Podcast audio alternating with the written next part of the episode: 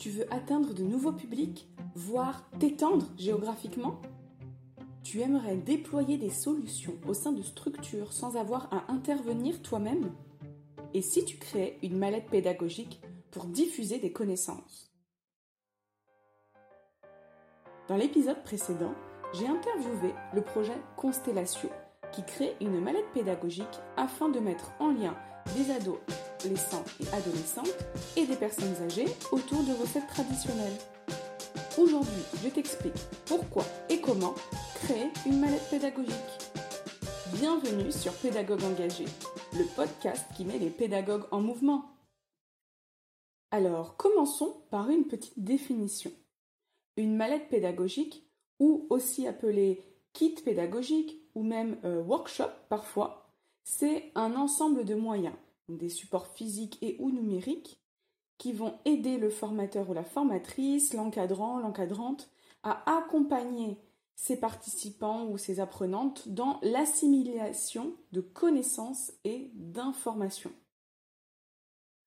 En général, les mallettes pédagogiques, elles vont être très ludiques et elles vont exploiter à fond les mécanismes du jeu pour faciliter les apprentissages.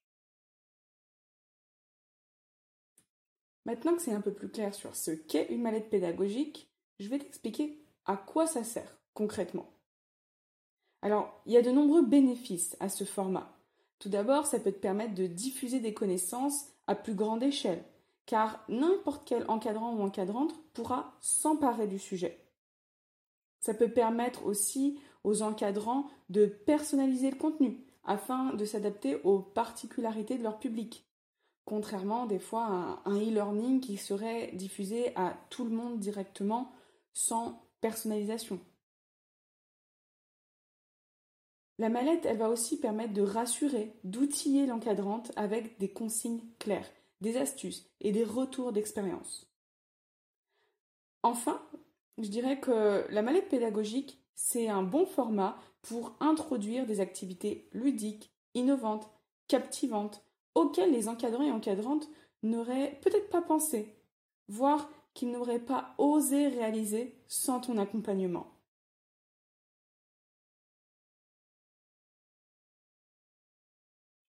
Pour que ce soit un peu plus clair pour toi, je vais te demander de réfléchir à une mallette pédagogique que tu as pu toi-même tester en tant qu'encadrant ou encadrante. Alors, si c'est une expérience que tu n'as pas déjà vécue ou qu'il n'y a pas de mallette là qui te vienne en tête, je t'invite à explorer les fiches pédagogiques de Un jour une actu euh, dans l'espace enseignant ou les ressources de médiation du Louvre. Dans tous les cas, je te mets les liens en description de cet épisode pour que tu puisses les explorer. Allez, revenons à nos moutons. Lorsque tu as ouvert ce kit, comment t'es-tu senti?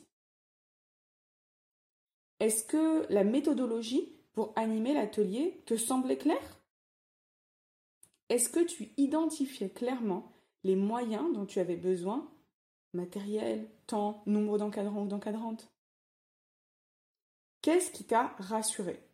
Et au contraire, qu'est-ce qui t'a paniqué entre guillemets? Te vois-tu organiser cet atelier? Voilà, j'espère que ce petit exercice d'analyse te permet de mieux comprendre et aborder les mallettes pédagogiques. N'hésite pas à en explorer différentes parce qu'il y a pas mal d'approches aussi euh, différentes derrière et ça va être aussi un bon levier d'inspiration. Maintenant que tu sais ce qu'est une mallette et à quoi ça sert, tu peux te demander qui est concerné. On peut souvent se dire d'ailleurs que les mallettes pédagogiques, elles vont être destinées aux enfants. Mais il faut savoir qu'elles sont adaptées à tous les âges. Là, c'est vraiment la question de comment tu vas concevoir ta mallette par rapport à ton public cible. Et tu peux autant faire une mallette pédagogique pour euh, des encadrants qui vont accompagner des tout jeunes, comme des encadrants qui vont aller accompagner euh, des adultes et des personnes âgées. Les mallettes pédagogiques, par contre, ne sont pas forcément faites pour être réalisées en autonomie par les apprenants.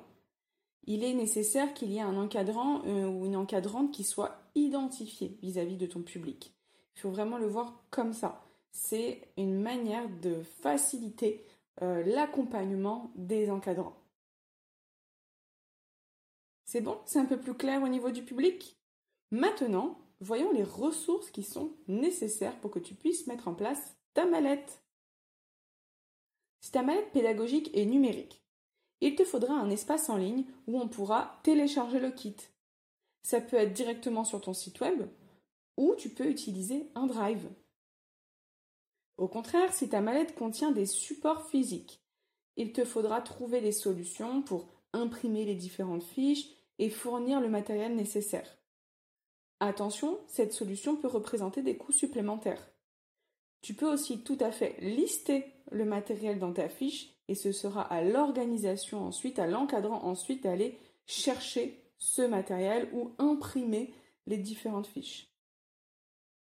Une ressource qui est nécessaire que ta mallette elle soit numérique ou physique, c'est de la créativité. Il va falloir trouver des idées ludiques et innovantes. Et enfin, un point très important, c'est d'avoir des testeurs et des testeuses. Donc des encadrants et des encadrantes qui vont venir tester ta mallette pour vérifier qu'elle est compréhensible sans intervention de ta part, pour qu'ils puissent être complètement autonomes ensuite. C'est bon? Tu as bien envie maintenant de lancer ta mallette, tu sais que tu as les ressources nécessaires. La seule chose qui te reste à savoir, c'est comment faire. Alors, voici quelques étapes pour t'aider. Tout d'abord, je te conseille de bien définir tes objectifs et tes enjeux. Quel objectif souhaites-tu atteindre en diffusant une mallette pédagogique? Est-ce que c'est pour atteindre de nouveaux publics, t'étendre géographiquement, te décharger d'une partie des animations, euh, de t'intégrer dans des dispositifs qui sont pas toujours accessibles comme les écoles, ou faire découvrir ton lieu, si par exemple tu gères un musée ou un lieu qui est aussi intéressant. C'est hyper important d'être au clair là-dessus parce que tu vas orienter ta mallette par rapport à tes objectifs. Ensuite, tu peux faire des recherches pour vérifier que des ressources similaires n'existent pas déjà. Si tu trouves des ressources équivalentes, il va falloir te questionner. Est-ce que ces kits-là ont été beaucoup téléchargés? Sinon, pourquoi ils n'ont pas été utilisés? En quoi ton kit est-il vraiment différent? Ensuite, je vais te conseiller d'aller analyser les apprenants. Mais bon, ça c'est vrai en général pour tout projet pédagogique. Mais ici, on va aller s'intéresser à leurs habitudes d'apprentissage, euh, sur les activités qu'ils adorent, ou au contraire, celles qui pourraient les bloquer ou les gêner. Après, tu peux euh, te concentrer sur les objectifs pédagogiques et les compétences à développer. Mais là, à ce moment, il faut vraiment que tu oublies la forme et vraiment que tu te concentres sur les objectifs pédagogiques. Un objectif pédagogique, pour le formuler simplement, c'est à la fin, l'apprenant ou l'apprenante sera capable de. Donc maintenant que tu as une vision aussi un peu plus claire, globale sur tes objectifs, tes enjeux, ce qui existe et tes apprenants et les objectifs pédagogiques liés, tu peux t'intéresser aux encadrants. Mets-toi à la place des encadrantes. Quelles sont les activités qu'elles sont sujets à mettre en place? Qu'est-ce qui pourrait les bloquer?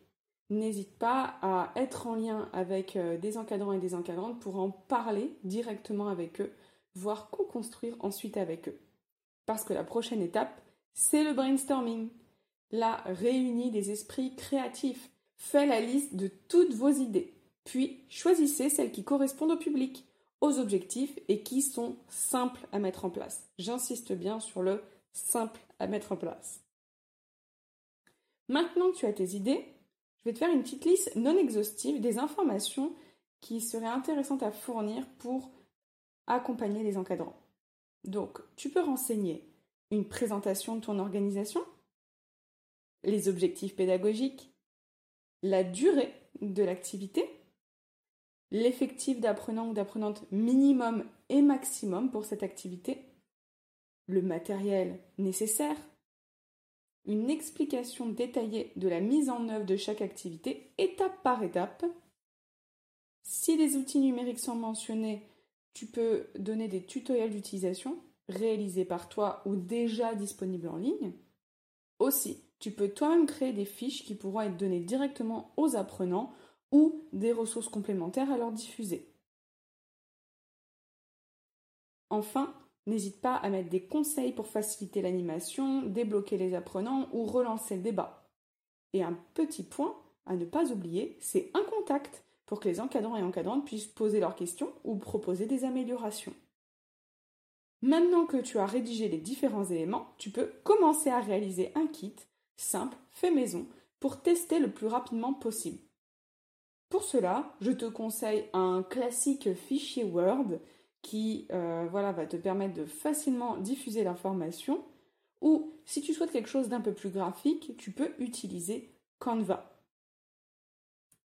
Enfin, organise des sessions de test avec les encadrants pour valider leur compréhension du contenu.